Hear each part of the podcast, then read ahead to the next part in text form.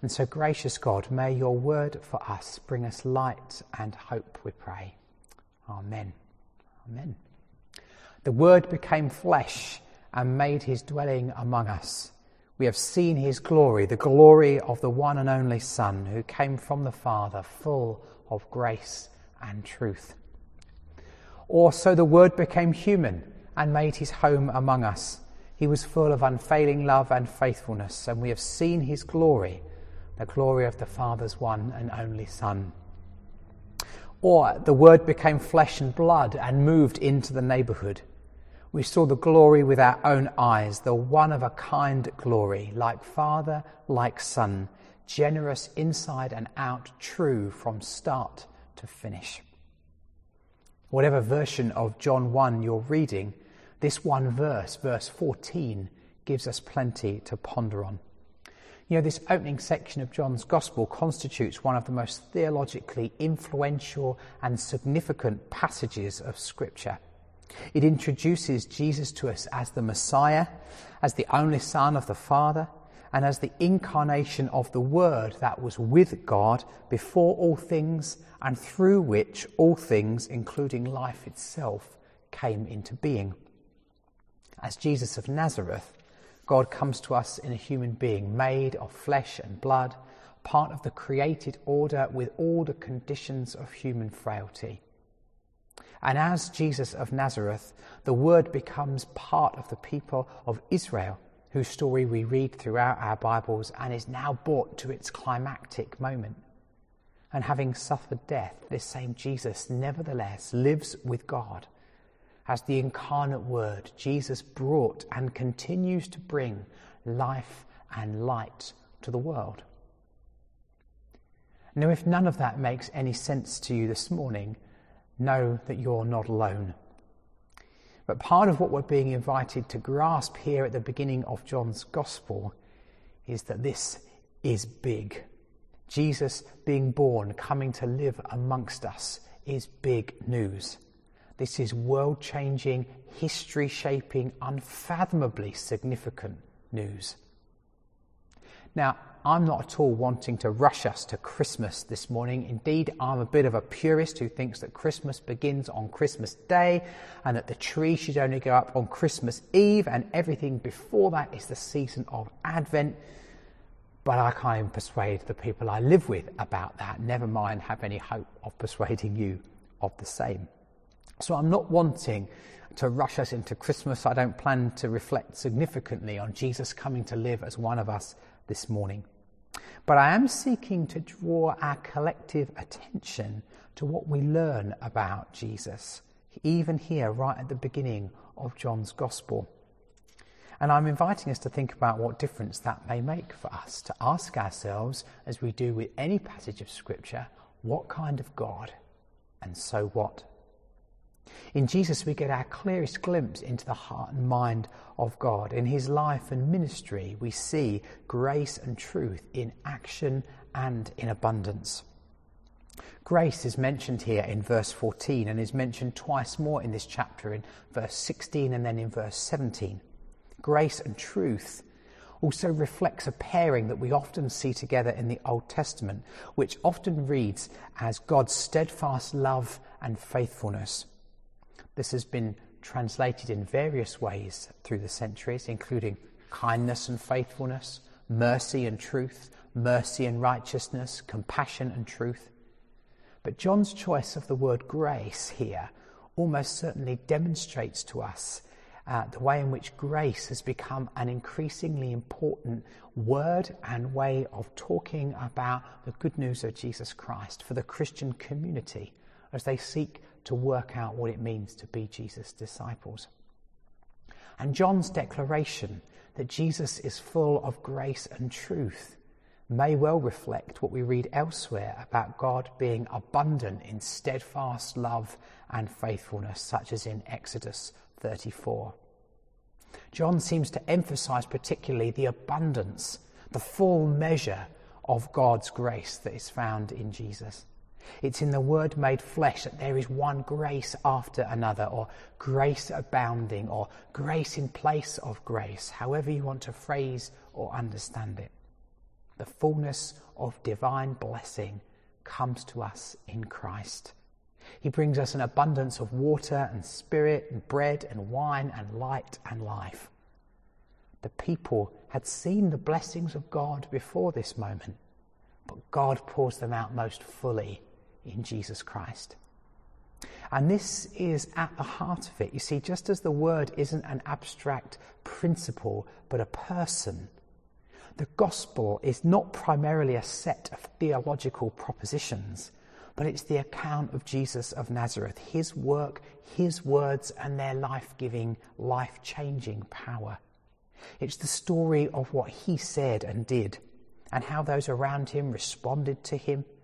And that's what unfolds in the chapters and verses that follow in John's version of the Jesus story, of this extraordinary meeting of heaven and earth.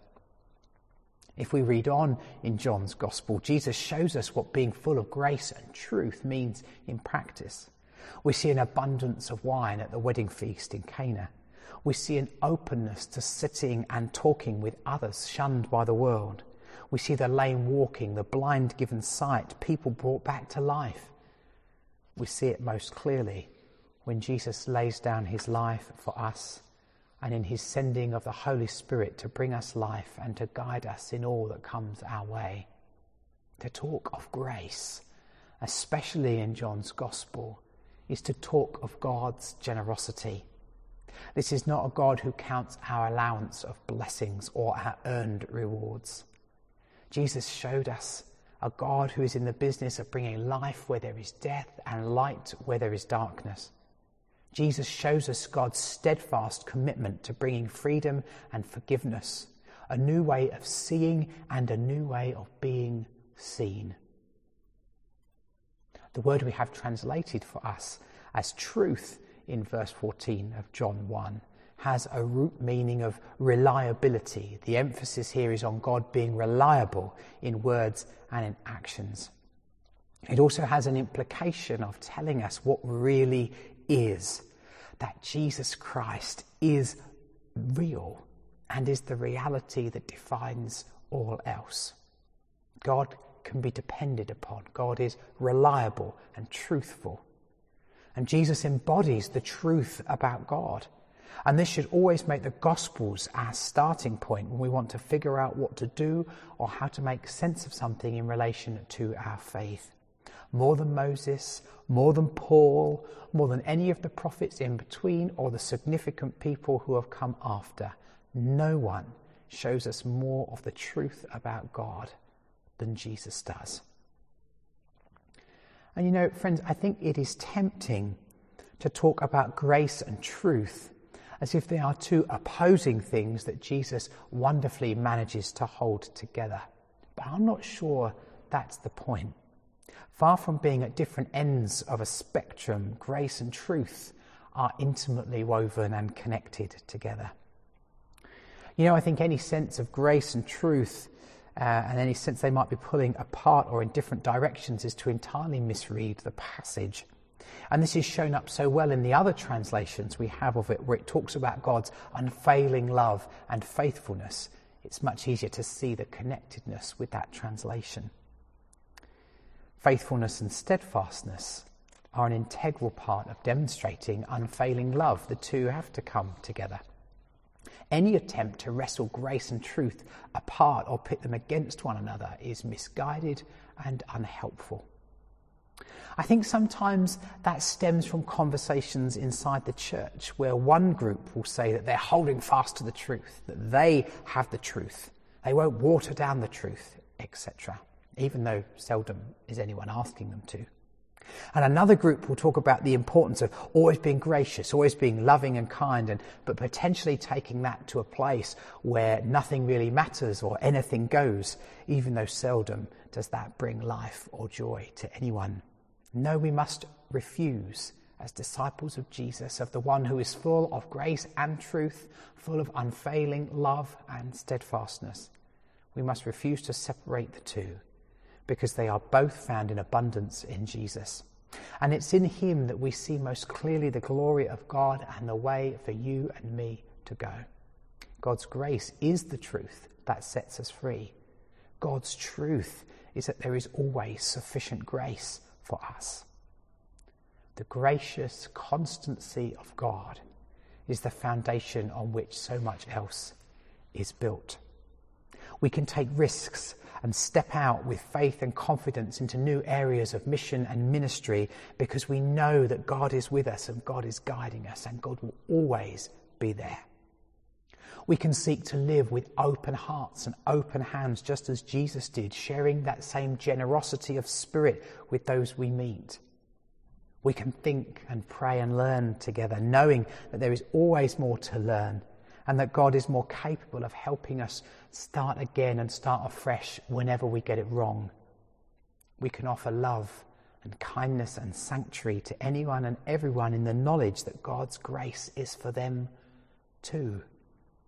You see, friends, grace changes everything. Friends, I want you to know to the very depth of your being this morning that God's grace is enough for you. That there's nothing you've said or done, nothing you've neglected to say or do, no mistake, no error, no event, no sin that puts you beyond God's love. Instead, God's grace will extend to wherever you happen to be in this moment because you are there and God's grace will show you the way home into the arms of God. And, friends, I want you to know this morning that we have lots of God's truth to share with the world. Love without justice is fake news, but it can never be offered or shared or called out without God's grace. The truths of our faith without the grace of our Lord is no gospel at all. And finally, friends, I want you to know that one of the challenges of following the one who is full of grace and truth is to keep committing to learning together what it means to make that a reality in your life and mine. What does it mean to live like people full of God's kindness and faithfulness? What is pleasing to the Spirit in this moment? What might God ask of you in this next week, in the next 24 hours? that might require you to dig a bit deeper for God's grace, God's kindness, God's truth, God's steadfastness. What can you show others? How can you show others how much God loves them and how much grace God has to extend over them? Is there something in the people that you're going to meet in the next 24 hours that you're able to share? I hope so. Let's pray together. Gracious God, we come to you knowing that you are the one who is full of grace and truth. That you are full of God's kindness and steadfastness, full of faithfulness and unfailing love. Lord, would you help us to receive that afresh today, to know that we're people who follow one who loves us in that unfailing way and who always has enough grace to help us recover from wherever we find ourselves.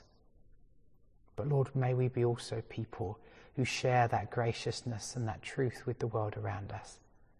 Lord, would you help us to have your eyes to see the people that we're going to meet in the next week?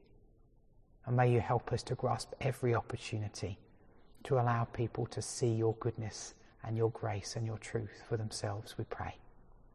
Amen.